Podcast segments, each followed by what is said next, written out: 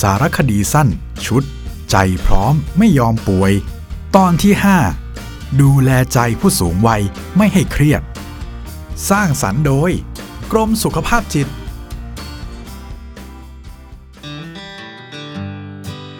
สวัสดีค่ะ คุณผู้ฟังคะดิฉันรัศมีมณีนินค่ะ มาจนถึงตอนนี้นะคะ ก็ยังเป็นช่วงเวลาที่เราต้องอยู่กับโควิด -19 ต่อไป และก็คงจะอีกยาวเลยละค่ะ อย่างไรก็ตามนะคะ ก็น่าจะเป็นเรื่องที่เราน่าจะพอปรับตัวปรับใจ ในการที่จะอยู่กับไวรัสตัวนี้ได้อย่างปลอดภัยมากขึ้น ไม่กังวลมากจนเกินเหตุ เพราะเรารู้แล้วว่า เมื่อเราดูแลตัวเองได้เป็นอย่างดี ใส่หน้ากากอนามัย ล้างมือสม่ำเสมอ รักษาระยะห่าง ก็จะทำให้เรากับโควิด ไม่มาพบเจอกันนะคะ หรือเจอกันก็ไม่เป็นอันตราย แต่มีเรื่องหนึ่งที่เราต้องใส่ใจมากขึ้นเป็นพิเศษอีกหลายระดับ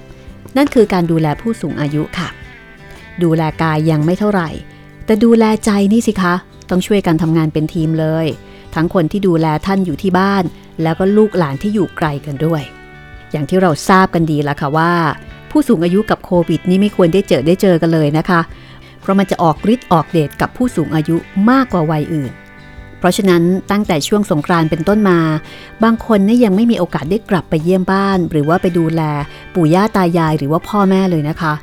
ด้วยความรักด้วยความเป็นห่วงว่าเราเนี่ยอาจจะนำพาเชื้อโควิดไปติดท่าน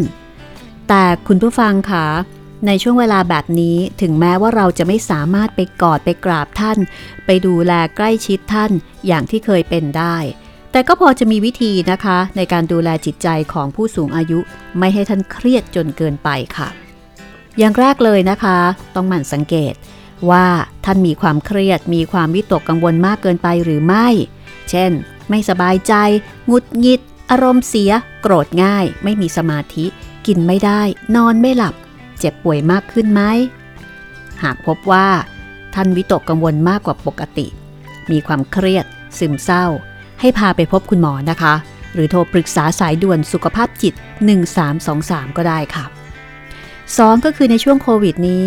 คุณอาจจะต้องดูแลผู้สูงอายุเป็นพิเศษ ทั้งเรื่องอาหารการกิน การนอนหลับพักผ่อน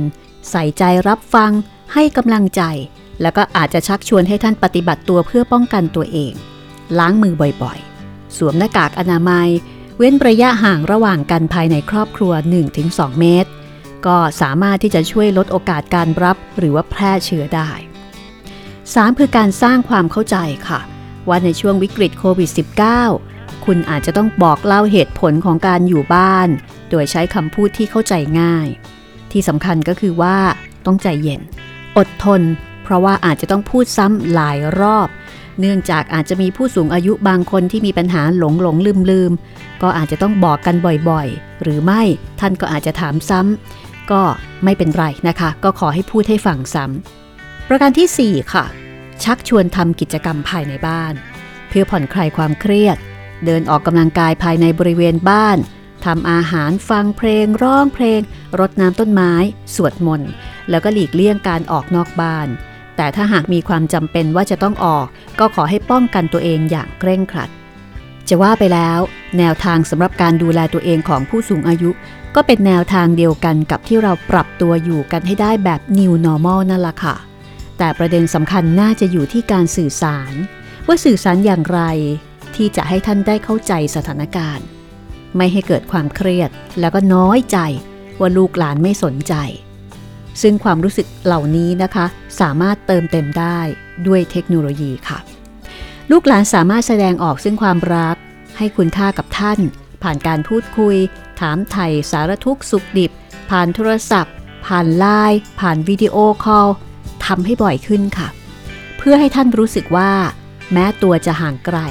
ไม่เจอกันเหมือนเดิม แต่ก็ยังสามารถติดต่อสื่อสาร เชื่อมความรู้สึกถึงกันผ่านช่องทางอื่น ๆ ได้ ความรู้สึกเครียด น้อยใจ ไม่สบายใจ ก็จะลดน้อยลง ลองดูนะคะ ค่อยๆ ให้ท่านได้เรียนรู้ ฝึกการใช้เทคโนโลยี แรกๆ เนี่ยอาจจะสอนยากสักหน่อย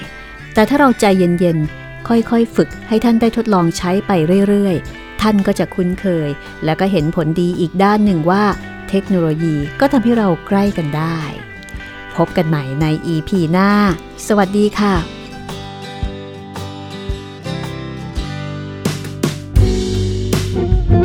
การคุยกับใครสักคน อย่าลังเลใจ โทรได้ สายด่วนสุขภาพจิต 1323